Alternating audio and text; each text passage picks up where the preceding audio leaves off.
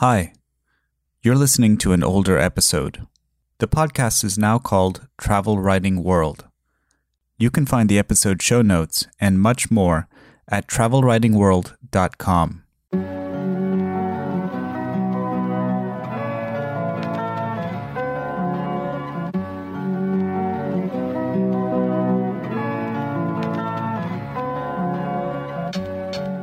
This is Jeremy Bassetti, and you're listening to All Over the Place, a podcast on travel, culture, and the creative life. Today's episode brings us to London, where I speak with Monisha Rajesh about trains, slow travel, and her new book, Around the World in 80 Trains. She is a journalist and the author of Around India in 80 Trains, and her work has appeared in Condé Nast Traveler, The Guardian, Time Magazine, and The New York Times. But first, uh, a few updates. So, there aren't a lot of updates to report. A few days ago, I went to Tampa to meet Matt Kepnes of Nomadic Matt fame while he was on tour promoting his new book. He agreed to come on the podcast to talk about his new book, so watch out for that episode to drop in the next few weeks. Hopefully, by the end of August, that will go live. I'm almost nearly done editing a manuscript that I've been working on lately. It's related to studying abroad, so I'm looking for a few sharp eyes to review the manuscript for some critical feedback. So if that sounds vaguely interesting, send me an email or slide into my DMs, as the young folks say on Twitter, and then we'll uh, be in touch. So that's about it for this week. So here is the conversation with Monisha Rajesh.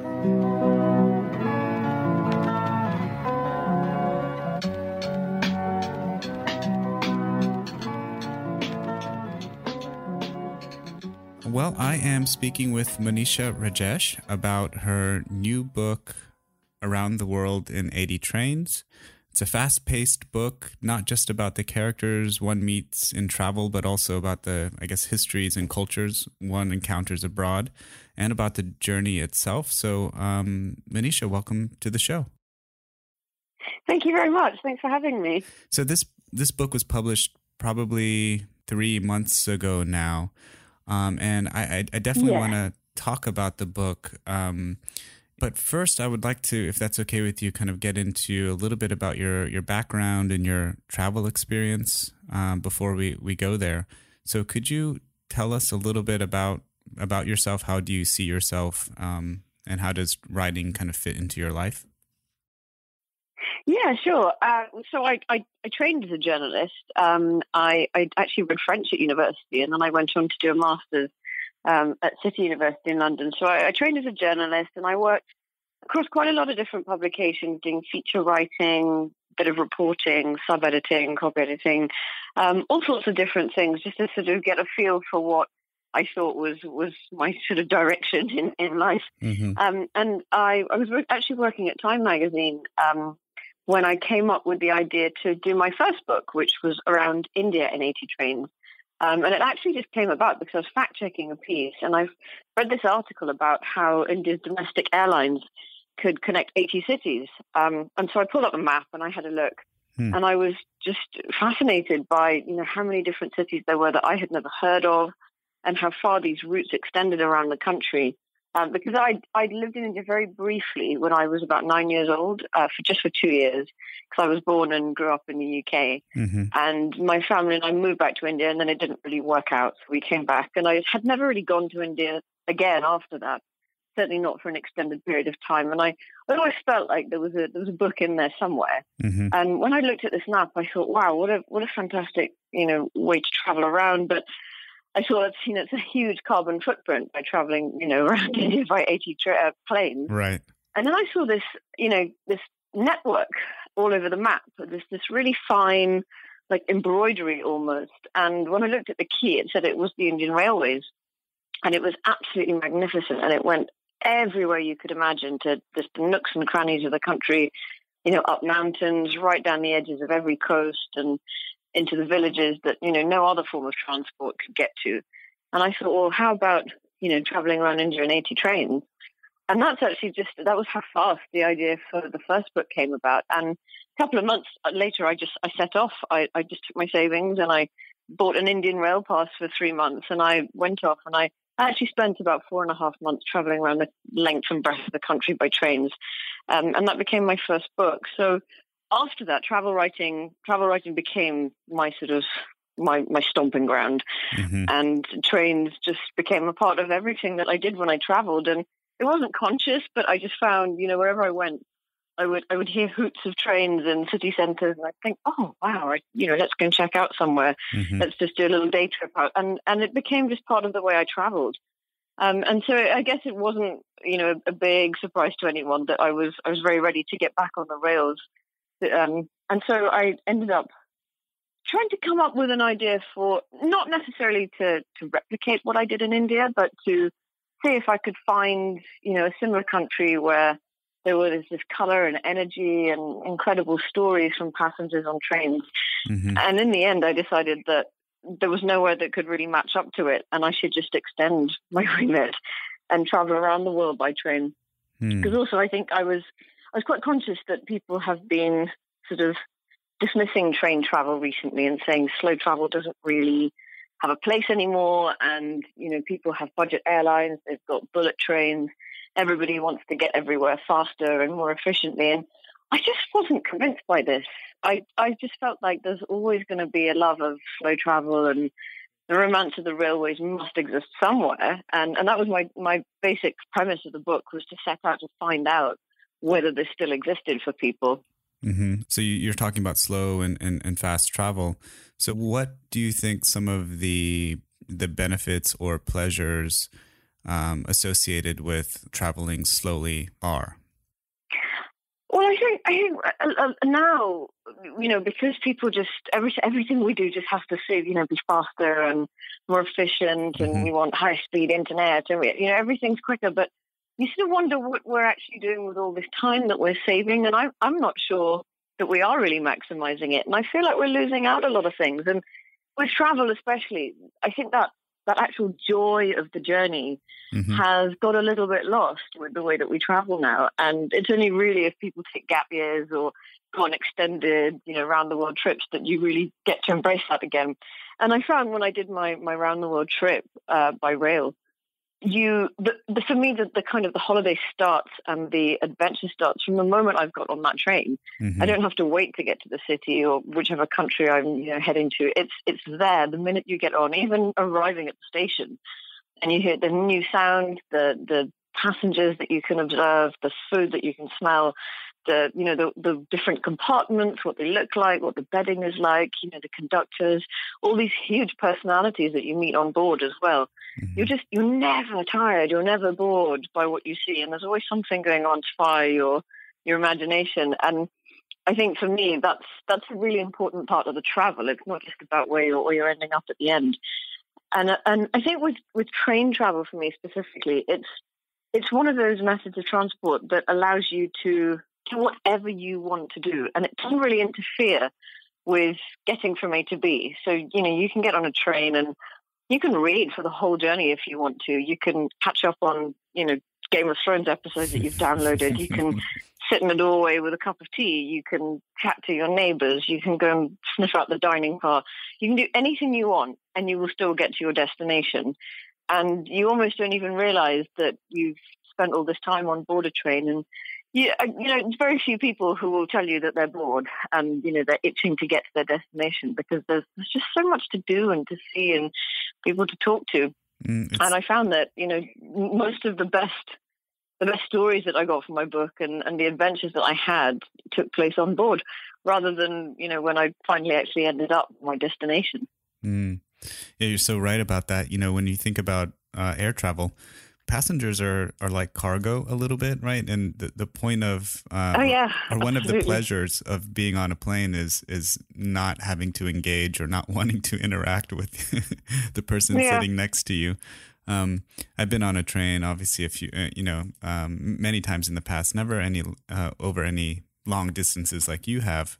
Um, but there is a different sense of um, liberty one has on a train when compared to traveling sure. on an air, airplane. Yeah, I mean, I almost I think most people have a phobia when they're bored of mm-hmm. who are we going to end up sitting, and you start sort of heading to your seat. You see the number approaching, and you're looking, thinking, "Oh God, please don't let that be my seat." but at least you know, with with trains, you you move if you you know you more or less able to wander freely. You can go and spend your whole journey in the dining car. You can lean out the door. You can you can just shuffle around. Mm-hmm. Um, but more often than not, you you know you you're not really stuck next to one person or another and facing one direction. You've got a lovely compartment with five or six different people, and and they change. You know, over maybe a sort of seven or eight hour journey, you could be with so many different people rotating in and out of those seats, and that's the other bit that I used to love when I was on a really long overnight journey. You'd get into your berth, and you sort of two of them would still be empty you look at the door, just thinking, one, you know, these new people are going to come in, and at some point, the narrative is going to change over mm-hmm. the next day because no matter who comes in, you're going to get a different story from them, and they're going to have stuff to tell you that you know it's very different from the person that had that berth before, um, and they can change. They they they they make your story something totally unique mm. in a way that you just don't get on planes. Right. Yeah.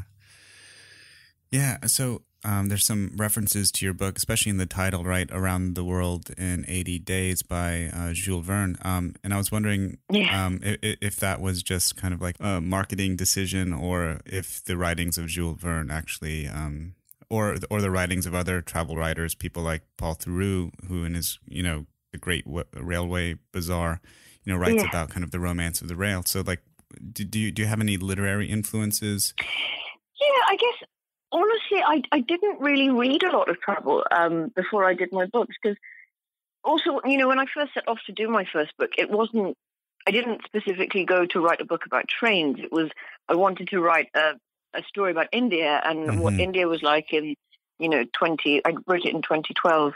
Um, and it was my choice to go back and reassess the country after I'd left it 20 years before. Mm-hmm. And I didn't really see it as a travel book when I went there. It was more about what I had found 20 years later. And it was just the railways that were the method by which I, I could get around the country. But the book became a sort of homage to the railways because I found just this beauty and this amazing you know, sense of community, and it's like it was like a separate world that was on the railways that I had never realized existed. And mm. even friends in India said to me, you know, you, you've kind of traveled on these trains in a way that none of us ever had, and found out stuff that we didn't even know existed on our back doors. Um, and so I think because I suddenly discovered that I actually love trains through my book, the next one just it, it, it, was just a nice goal. It, it, it was a nice mm-hmm. format around the world in 80 trains. It fitted nicely it gave me a, a, quite nice formula for, for, how I wanted to travel. Because um, also there were, I mean, there are, there are thousands and thousands of different trains that I could have picked, but having 80 just it gave me a nice type figure to to limit it to. And actually, it sounded like a lot to a lot of people, but it, it really wasn't that many. And once I'd come up with 10 or 15 key journeys, like the Trans Mongolian, uh, the Canadian, the you know the Pacific Starlight in the US and mm-hmm. some some really kind of signature trains. Uh, I suddenly found that it was actually quite hard to then cut back the connecting journeys in between, and it was very easy to fill up, you know, all the all the connecting trains to make it eighty, and then bring me back to London. Mm-hmm. Um, but I did. I mean, I, I certainly did read when I, when I was writing my first book. I did. I did read Paul Theroux, and I read. You know, Eric Newby was one of my favorites. He's just so funny more than anything. And I've loved most of Geoff Dyer's books. Very entertaining, and it was nice to read a sort of a very different, uh, you know, spectrum of, of travel writers. But for the most part, I found that I I couldn't really relate to them um, and their perspectives on travel. And I think that's because travel writing has has largely been dominated by white men. It's mm-hmm. it's always been the sort of you know their their their preserve. And I, I, just I couldn't relate to that, and I there's a, there was often a tendency to sort of place themselves at the centre of this narrative and mm, you know write about the country purely through their own eyes and what they saw the minute they arrived, and they'd spend a week there and make their judgments and then leave. And I guess for me, I, I I guess maybe there's an element of imposter syndrome there, but I didn't think what my opinions were were particularly valid when I arrived somewhere because you can't make a judgment after a week or even a month about right. even a year maybe of being in a place. And I wanted perspectives of the people that I met and the people on the ground to come through and to allow their stories to be told rather than projecting my ideas about a place onto people.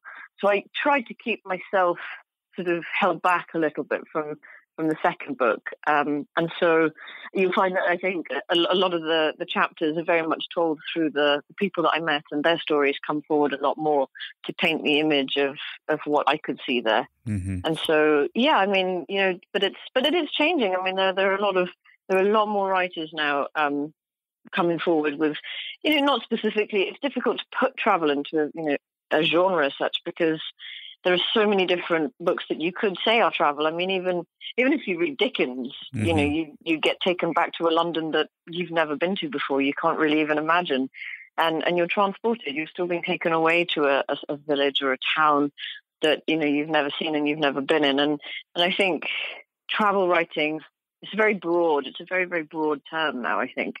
Sure. Sure. Um, a few a few things here. Um, I guess to to, to touch on. I, are you familiar with Monocle magazine? Yeah, absolutely. So they have a um, a podcast, and I'll, I'll, put a link in the show notes. Um, it's a subset of one of their podcasts about magazine um, writing, and um, they recently went to a hotel somewhere in London, um, Bankside, something something like that, and uh, they're okay. the the hotel owner or manager had commissioned a bookshelf uh, with nothing but travel books.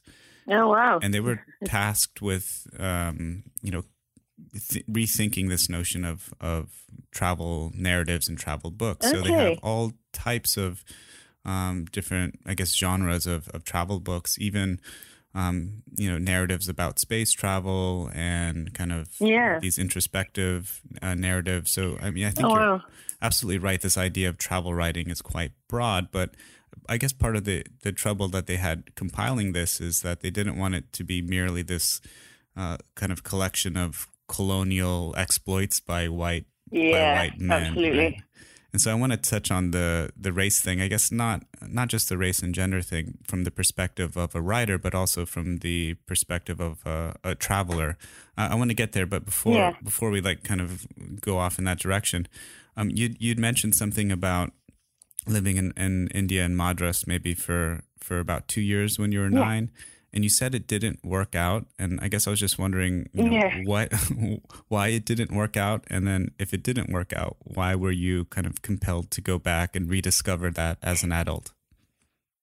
Yeah, so my both my parents uh, are doctors, and they only ever came over to the UK to train Mm-hmm. And their intention was never to stay. So after about 14 years of us being here, uh, my dad decided to go back. And within, like within six months, not even six months, three months probably, they just found that India was it wasn't home anymore. And they'd mm-hmm. always said, you know, we're going to be going back home to India. And then they realized when they reached there that home had changed and home was now England. They'd, they'd spent 14 years of their life there. They'd had their kids there. They'd and I think they didn't realize quite how much they'd got accustomed to living in England that they just couldn't get used to being back in India again. And things had really changed in India for them as well. I mean, they left in the mid 70s. Mm-hmm. And when they came back in the sort of early 90s, it was, you know, it's become extremely corrupt. Um, you know, everyone had to bribe everybody to just get very straightforward things done, like having a gas cylinder fitted in your kitchen or getting milk coupons. You have to you have to pay everyone to get bumped up the list, and they were just I guess there was a sense of naivety on their behalf that they thought India would still be this kind of lovely 1970s happy place, and people people were very different, uh, and even you know friends that they had worked with in the past had, had changed, and mm-hmm. the way mm-hmm. people did things in the hospitals had changed, and my parents were just they're very unsettled by it all, and I think also because my brother and I had been at school in the UK, we got very used to the schooling system, and it was very hard to adapt to the Indian schooling system, and I had to catch up on sort of seven or eight years worth of Hindi and Sanskrit, mm-hmm. which was very tough. Um, and so finally, you know, there was, I think it was just there were a few incidences where my parents were just horrified by the level of corruption and just knowing that they weren't going to ever be able to adapt to that way of living. they just decided that the best place for all of us was just to come back. Uh, and so I think, you know, I, I struggled a bit. I, I, I, was, you know, I was bullied at school for having an English accent. uh, and then when I got back to England, I was bullied for having an Indian accent. And it was, it was, it was a very, it was a very, t- it was an odd period for me. But I guess as kids, you just, you just take it on the chin and you don't give it much thought. But over about sort of 20 years, I, you know, I went back on holiday occasionally and for family weddings and things, but there was never an extended trip. I never really went back and sort of sunk my teeth into it. And I had so many friends from university who'd gone back and done big gap years and spent months and months, you know, touring the hippie trail. And mm-hmm. they'd always come back and tell me what a fantastic place it was and describe all these incredible monuments and beaches and forts and palaces. And I thought, you know, I, I would really love to go back and see all of this one day as a tourist. And so I just, that was why I decided to finally go. I thought, you know, 20 years has passed. It's enough time. Things have changed. Um, you know, and everyone's talking about, you know, India version 2.0. It's, you know, it's all taken off. It's the, you know, the fastest growing democracy in the world. And I was curious to see this just you know from everyone else's perspective so that's why i took myself off and decided to to see what i thought and and it was a good thing to do because i did ch- you know challenge a lot of my own prejudices about the country and managed to wrestle a lot of those old demons and mm-hmm. and come back actually having a much better feeling about the place um, and i had a much better idea as well of where you know india's one of those places where you have to kind of you do have to figure out where you fit into it and where it fits into you and it hmm. doesn't suit everybody. Um, but it was it was definitely a very good thing to challenge myself with, um, and I and I really enjoyed it. And I think I think one of the other things that was really important to me was to bring out a book that it didn't just a, just a different book from the kind of books that I'd been seeing around a lot. Because, like you just mentioned, you know, there's very much a tendency towards this post-colonial narrative with travel writing, and I used to keep reading articles about India that I I felt were very patronizing.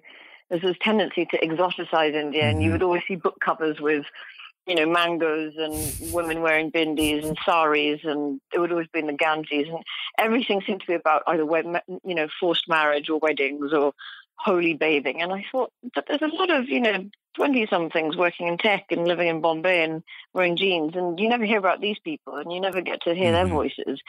And I, I wanted to bring a book to market that would you know, bring that side of things out instead of always seeing people in terms of the other and strange and exotic.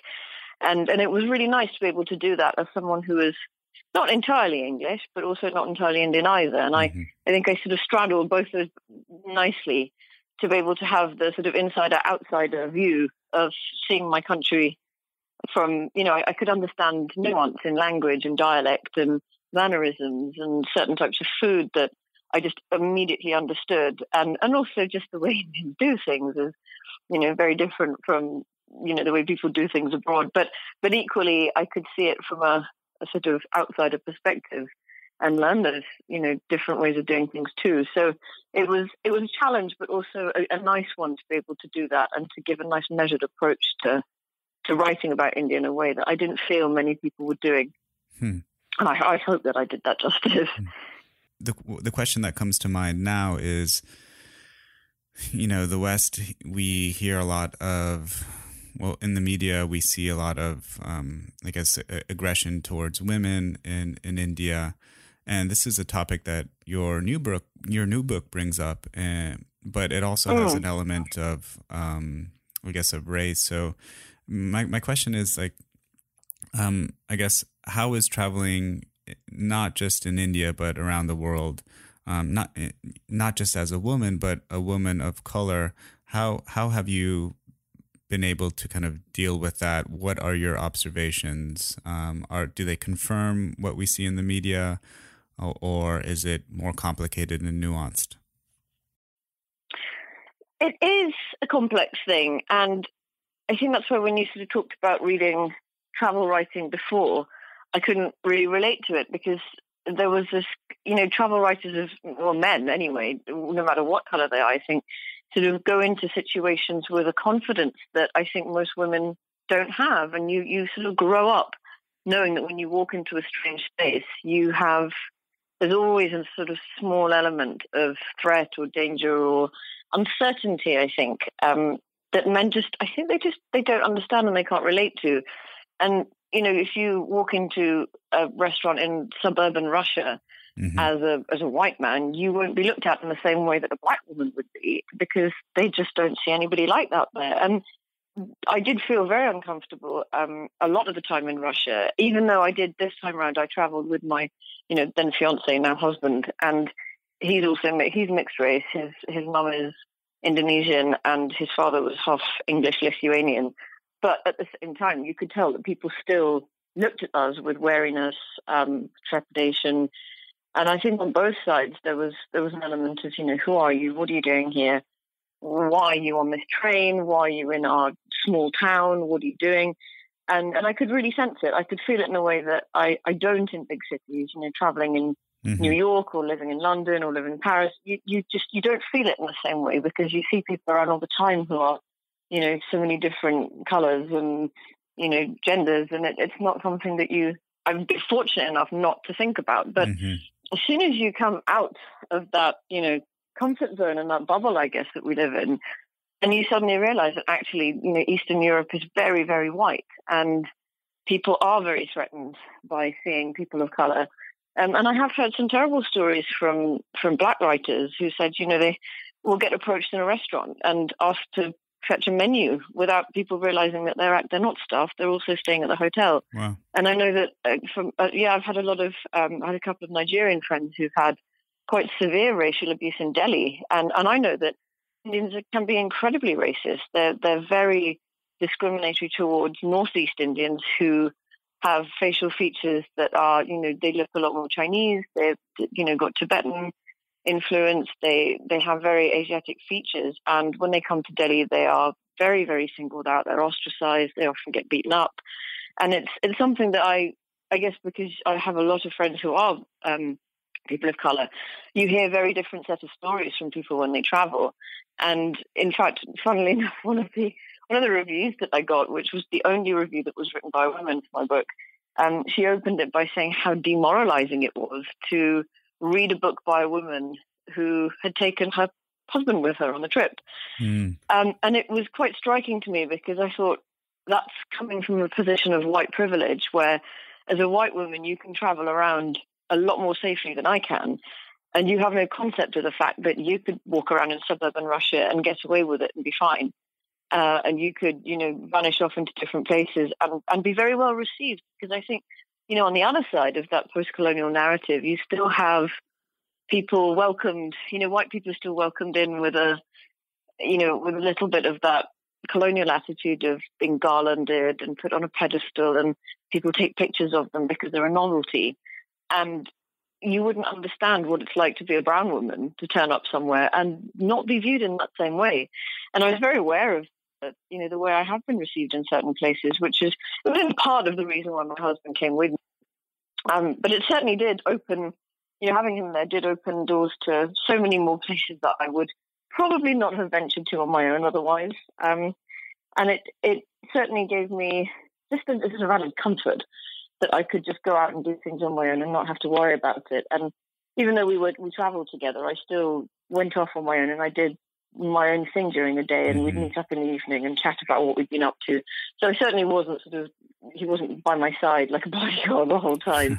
um, but it also it, it also brought um, just a kind of interesting dimension to travel because this, this concept of solo travel now is just something that I've read about a lot recently, and it's something that I feel is very much directed at women. To you know, solo travel is really important. Mm-hmm. Why everyone should go traveling alone and you don't really see a lot of pieces by men about their solo travel. And I, feel, I, I do feel like it's quite a Western construct, this idea, because whenever you travel in India, you always see people in enormous groups. Families go out in groups mm-hmm. of 10 or 15. You have huge groups of college friends out together.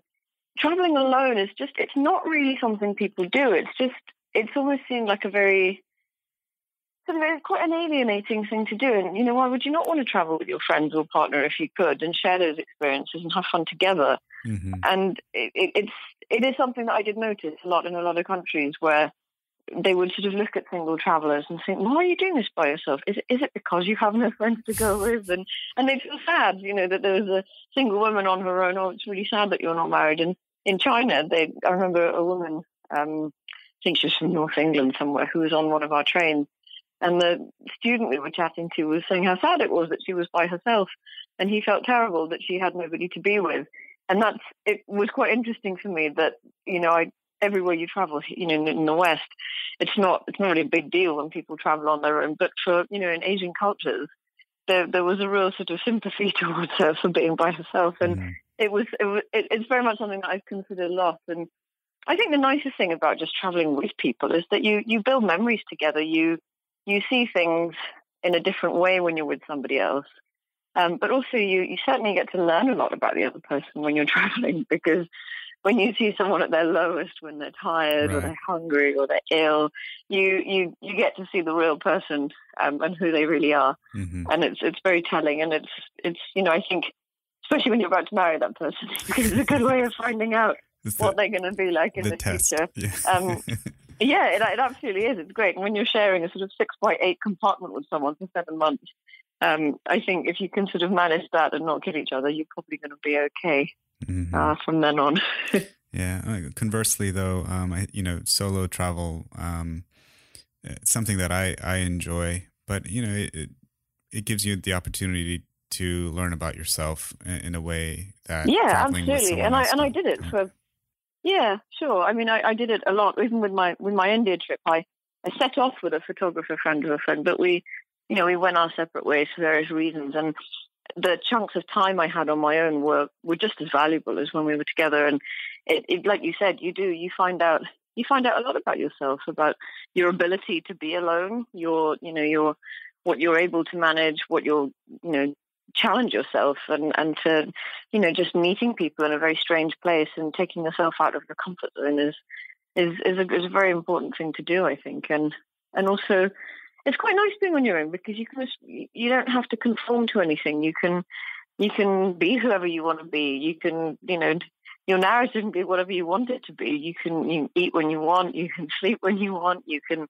you know you don't want to go and see tourist spots. You don't have to do that. It's it's it's very liberating. And uh, yes, I do. I do actually think it's it's a great thing to do at various points. And I think it just suits you at different times of life. Um, travel, whether it's solo or or with people or you know a combination of. Mm. I, I want to circle back, if you don't mind, to um, the the story that you gave about the reviewer. Um, I guess the, oh, the, yeah. the, the white woman. Um, and and just just to see if I understood you correctly. Um, so in in that conversation, uh, you had mentioned the difficulties of traveling around the world as a, a woman of color. Um, that yes. uh, a, a, Caucasian or a white woman doesn't necessarily understand. Um, and tra- yeah. in traveling in India um, as a woman of color, um, my question is: Does that bestow some privilege that uh, a Caucasian woman might not have in India, or is there still this notion of white privilege in India because of the colonial past, looking perhaps at the the Caucasian woman as um, economically superior, or you know, as a source of perhaps economic yeah. gain? Yeah, is that? Yeah, you know, I, I think I think I, I, can comment with India because I've been there enough now.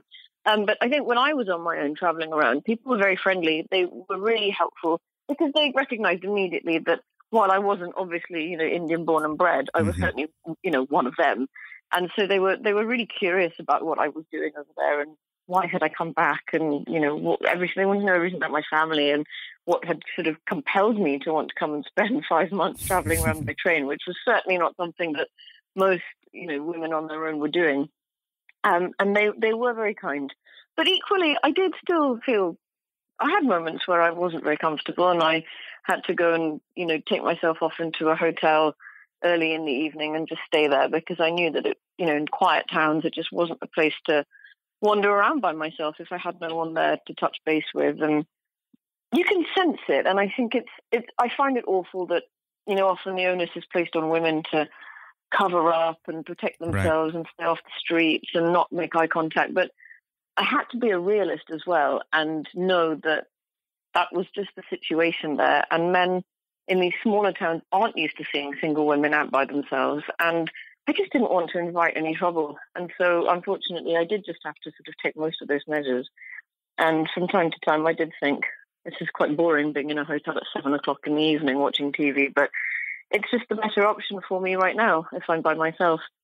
Um, but I did find that equally, I felt very sorry for a lot of you know white women that were traveling around because they're still seen, they are still seen as you know exotic and exciting and, and different, uh, especially when you're not in the big cities and you would see people just being generally very curious. And and I think there is that interest of you know that sort of the white overlord to some degree is you know they're often they're going to be very wealthy, so children would always kind of migrate straight towards them. And and you know I recently had a friend who went out to India with his partner, uh, and they're a gay couple, and he said they people just assumed that we were in a band because we were traveling together. And he said they would always, and he said they just wanted to take pictures of us at breakfast, and they wanted to take pictures of us at lunch. And he said at the station, they just came towards us. You know, he, he's a hipster from you know from northwest of East London, but then they both got their big beards, and he said people kept asking if we had been in a band. And I think there is still that fascination of, you know, what are they, what are these white people doing out here? What are they doing here? They, they're so different to look at and they do different things and they wear different clothes and people are always amused when they see them sweating over food and it, it's there, there is still that the, the, other there is that sort of curiosity of the other but for the most part i found it non-threatening um, and i haven't heard horror stories from friends and i think a lot of women i know single women who've traveled quite comfortably in india uh, and felt quite safe there, and and that's a good thing. But obviously, I'm fully aware of you know the horror stories and mm-hmm. you know the issues that that can take place over there. And I think you just you do just have to be vigilant, unfortunately. And it's going to take a long time, and, and not just in India, world round. It's going to take a while before we can, you know, women can just walk around absolutely safely and not have to be worried about themselves. Um, and, and it is a very unfortunate situation, but I think we just have to. You do have to be realistic uh, when you travel and take those, you know, precautions. Mm-hmm. Yeah, in, in, in, in the United States, we often hear the, the horror stories that take place uh, abroad. Yeah, um, and we, you know, don't put as much attention on the horror stories that occur, you know, at, at home. Yeah, and so the irony here yeah. being that just as many kind of uh, bad things happen here at home as they do abroad, but we tend to um, focus our attentions on the person on holiday or. Uh, sure. in, in, the United States, there's this big to do about um, some deaths that have been occurring in the Dominican Republic. I don't know if you've heard about them.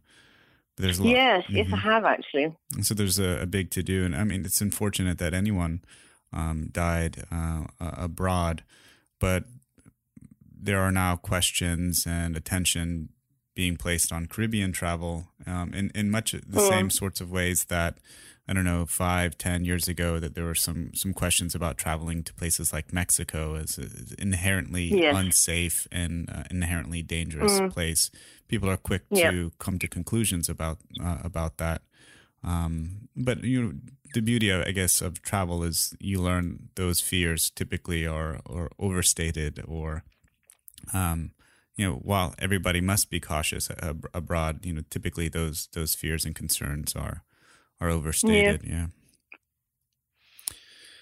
So, um, the, the focusing on your on your book now, um, many of, I guess, the American audience will understand this. Um, we have we have a tendency to romanticize the European uh, rail network, right? We we think about you know backpacking in, in Europe and you know taking the Eurail and doing all that. But your your book starts off in Europe, and from what I understood, uh, Europe was disappointing and it was a, a letdown. Um, could you explain what you think about the European rail network in particular? Well, I think for, for what I was looking for, it it came across as a letdown because you know I, I, wanted stories. I wanted to meet passengers. I wanted to find out things. I wanted to see, you know, incredible scenery from the windows. And I just I just didn't get that. I think because you know, tra- the trains are fantastic. You know, don't let it be said that they're, that they're disappointing because they're, you know, they don't run or they don't work or they're inefficient. They are very efficient. In fact, too efficient. You know, there was no delay, there was no cancellation. I was never forced to sit and make conversation with my passengers because of delays. Where often some of the best adventures would happen, but you know they're very punctual. They're they're clean. They're very fast. They're you know excellent bullet trains and and and it was just it just all worked so smoothly that there was just nothing for me to see or you know really get my teeth into and engage with mm. and i think because you know it, it was lovely it just all worked very well and but nobody wants to read about the stuff that just works well it's very dull and they want to read about the you know the breakdowns and the cancellations and the rickety trains and the you know the smells you can get through the through the broken windows and european trains were great there was nothing to comment on they were just very vanilla. Um, and so after a few weeks, I thought, you know, I've seen what I needed to see. I've seen the beaches. I've, you know, been on the trains. I've had the lovely wine and then the foie gras. And, you know, I'm, I'm ready for a proper adventure to start now. Um, and that's when I sort of took off and headed up towards Moscow. Um, but no, certainly wouldn't want your, your listeners to be put off because um, if you have a if you have a Europe Rail Pass, it's it's a brilliant thing to, to, to take if you just plan on staying in Europe and you have 28 days to for a month, I think it is. So sorry, 28 countries in a month. Um, and that's obviously that's that's a, that's a huge amount of places to try and visit. But even if you pick four or five over a month, it's it's a great way to travel around because you can mm-hmm. you can mm-hmm. pre-book your trains if you have a, a general idea of what your your route and your plan is going to be. But I think for for my book, for the nature of what it was, I didn't I didn't want to plan too much. I wanted to be quite sort of free to just hop on and off as and when I wanted. Um, and the rail pass doesn't really lend itself to that because you, you do actually still have to make bookings. And if you then don't take that train, you have to sort of queue up to get it cancelled and refunded. And it was it was a real fast. So I um, so yes, I did wrap it up fairly quickly and move on. Um, but otherwise, no, I've certainly used the pass um, before to travel around Europe and, and had a great time doing so. Could you could you speak to us? Um, we don't have you know the the the time to you know talk about every every leg of the journey, um, but uh, really fascinating uh, leg to me was um, the one I guess across Russia and through I think Ulaanbaatar into into China. Yeah. Um, and this is another famous route for for Western audiences. Um, could you could you speak uh, about your experiences on on that leg? Yeah, absolutely. So the um, the I think that most people sort of know of it as the Trans Siberian right. um, train, which is I think the longest train in the world, the longest route in the world. But I chose not to actually take the Trans Siberian. So it's not actually a specific train. There are three different routes that you can do to sort of cover that journey. There's the, the Trans Siberian, which goes from Moscow right across to Vladivostok mm-hmm. uh, in the far east of Russia. Then there's the Trans Mongolian, which is the one that I took. So instead of ending up in Vladivostok, you dip down through Mongolia uh, and end up in, in Beijing as, as your final destination. And then there's a Trans Manchurian where you also end up in Beijing, but you actually come through Manchuria rather than through Mongolia. Um, and I think they take relative amounts of time. I think they take, yeah, more or less the same amount of time. Um, but the only reason I didn't take the Vladivostok Trans Siberian was because once you get there, there's not really an onward route, and you have to sort of, I guess you would have to come back. Backtrack. Uh, yeah. And most people just do it one way and then fly on to wherever they're going. And I, I didn't want to take any planes. So, yeah, I took the Trans Mongolian, which was, I think, in total about nine days.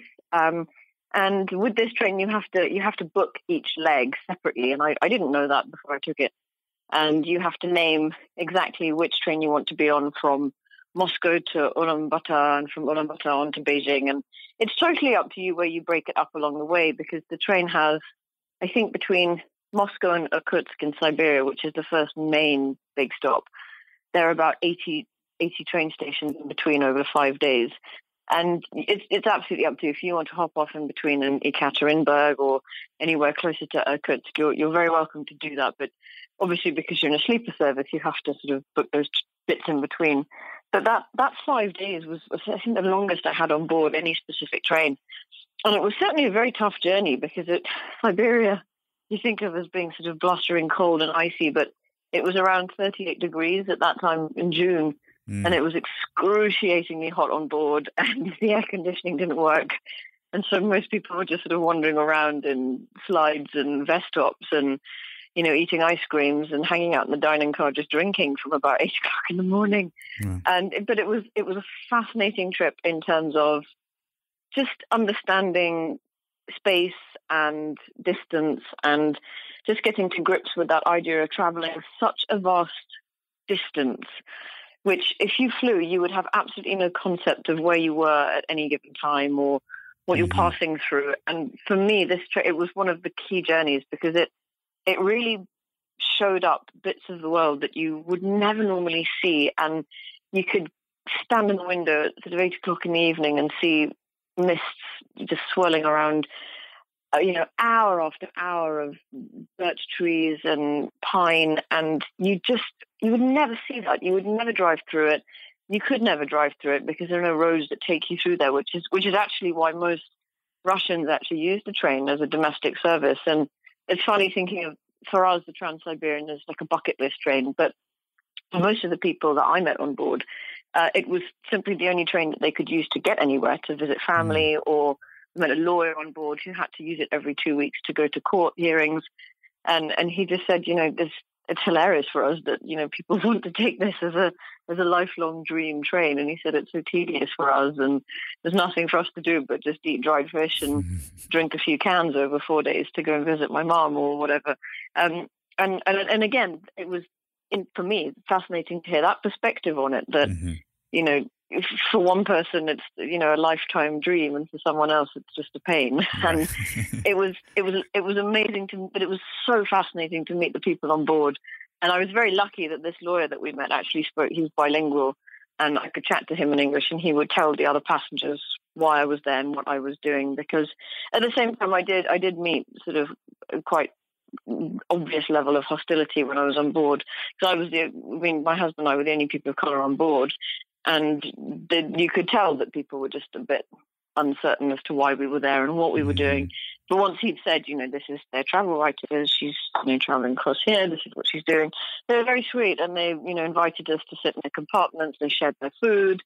They played cards with us, and, and often you don't need to speak the same language as other people because you still have this, you know, innate human level with which you can interact, and you can still play cards, and you can still share pancakes, and listen to music and, and enjoy each other's company without having to be completely 100% sure about what you're discussing. Right. And it was it was a it was an amazing journey for me because once we'd sort of got across that first 5 days, then made it across to Mongolia and then finally 2 days later to Beijing, that that feeling of having boarded a train in London and set off and got off in Beijing and not left the rails the whole time. I mean, certainly not to fly or to you know take buses or cars or anything to know that you could actually be overland all the way was was quite something. And mm-hmm. it really makes you think about just just a spatial awareness of you know watching from a window and seeing the world change in that way um, and, and, change so gradually. And I think when you when you fly you you're literally parachuted up from one place and dropped into another.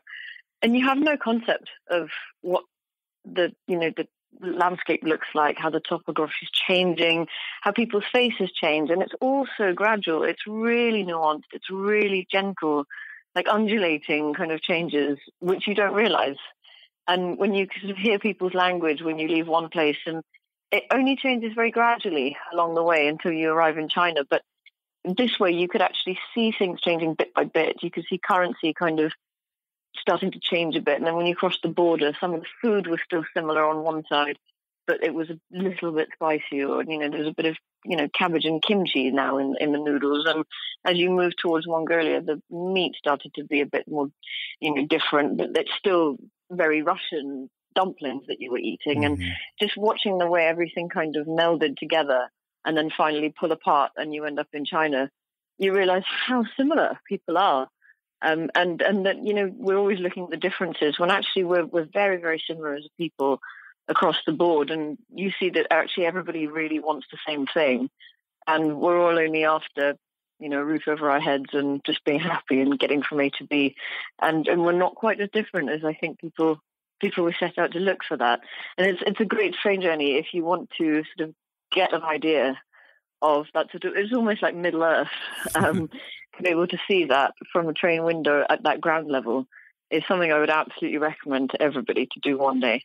That's a lovely uh, description of you know, the benefits and joys and the pleasures of traveling overland by rail. Um, and I don't think you'll, yeah. you'll, find a better one than that. um, yeah, and, and, this idea of um, understanding this cosmopolitan idea of common humanity through the the the gradations of of change um, that you see yeah. over land. I think that's that that's just a, you know beautifully beautifully said. I, I think that's just a wonderful place to to to end uh, the conversation. Um, I guess if you don't mind, if I can ask you one more general question. Um, yeah, absolutely. So, you know, apart from what you've just said about traveling overland, perhaps traveling slowly, um, what um, what advice would you give to uh, a young traveler who is looking to not just do the the typical kind of tourist route, but actually wants to have uh, a transformative experience by that. Do you have any uh, tips that come to mind? Um, yeah, just step outside your comfort zone. Mm-hmm. I think that's one of the most important things that I learned. And I, and I, you know, even though I've traveled a lot, I certainly pushed myself on this trip to do things that I wouldn't normally have felt I would be happy to do. Because um, it's only when you do that do you realize that you have so much more in you and capability than you than you realize. And you know, if you're nervous about going out in the evening to a restaurant where you don't know anybody, just go and do it because you never know who you're going to meet and you never know what you're going to discover. Um, and invariably, it's it's when you're really sort of apprehensive about something that you will find the most kind of transformative experiences. Mm-hmm. Um, and don't be also don't be afraid to travel the way that you feel most comfortable uh, as well. You know, on the other hand, because I think people there's a, there's a real kind of traveler one-upmanship that you constantly come across of you know I travelled in this terrible compartment. Mm-hmm. Oh well, mine was much worse, and you know I was more uncomfortable. And you know, but it doesn't matter if you feel better in a slightly nicer hostel or in a private room or that's fine. It's totally fine. You don't have to prove anything to anybody, least of all yourself. And if you want to travel in second class or first class, and that just makes it more enjoyable for yourself, do it. It's absolutely fine. But equally, if you do step outside your comfort zone, you might be really pleasantly surprised by what you find. Um, and I think just not worrying about what other people think is is a really important thing as well. Um, and if you're not, you're just not someone who's comfortable eating certain foods or you know trying certain drinks, or it, it's okay. It doesn't matter. And another thing that I think really struck me was this kind of reluctance to admit being a tourist and wanting to only be a traveler. Mm-hmm. There, there really is no difference between the two. If you're a stranger in a country and you've never been there before and you're out with your backpack and you're looking at one, you are a tourist. And that, there's nothing shameful about being a tourist somewhere. Mm-hmm. It's more about your own behavior and how you choose to deal with the place that you've gone to and being aware of you know being in a new place and you're in someone else's country you're in someone else's city and that's the most important thing i would say when you travel be really conscious of where you are and observe. Just don't talk too much and you pick up a hell of a lot more i think. It's often if you if you knew right somewhere new if you don't talk too much and you just listen and you try and draw in as much as you can you'll get a much better feel for a place very quickly. Um, and, and I think you'll find you you'll find your feet much better and get a good understanding of you know what you're going to face and what it's going to be like. Um, and, and and just you know talk to people just talk to people as much as you can um, and find out from people on the ground that's that's the best way to do it. Um, you know you don't have to listen to other travelers and take traveler advice all the time.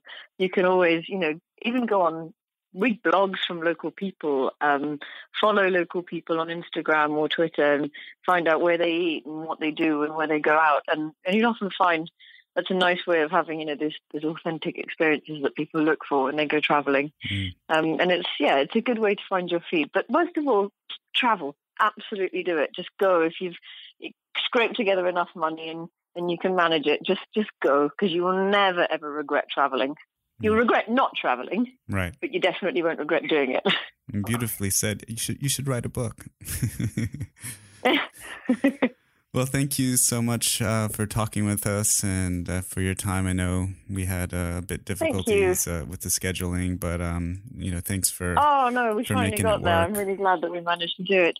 Yeah, thank you. It's been great. Thanks so much for having me on. Okay, well, um, can you just uh, let everyone know where where uh, we can find you online, just in case we want to reach out? Yeah, absolutely. My my website 80trains.com, which which is quite easy to find. Um, and I'm on Twitter, Monisha underscore Rajesh, and I'm on Instagram with the same handle, um, and very easy to find. Um, and always very willing to offer, you know, train advice or travel advice in general. So if people want to email me, they can contact me through the website, and uh, and I always respond personally to to any mail. So um, yes, so, so do feel free to get in touch. Good deal. Well, we'll put all of those links in the show notes. And uh, well, thank you. Thank you. Thank you so much. And hope you have a nice weekend. Yeah, thank you so much as well. Thank you. Mm-hmm. Talk to you later. Cheers. Take Bye. care. Bye. I hope you enjoyed this episode of All Over the Place. Don't forget to subscribe to the show in your favorite podcast app and follow us on social media please subscribe to our newsletter to receive emails with travel related news, book recommendations, and resources from around the world. Links can be found at allovertheplacepodcast.com.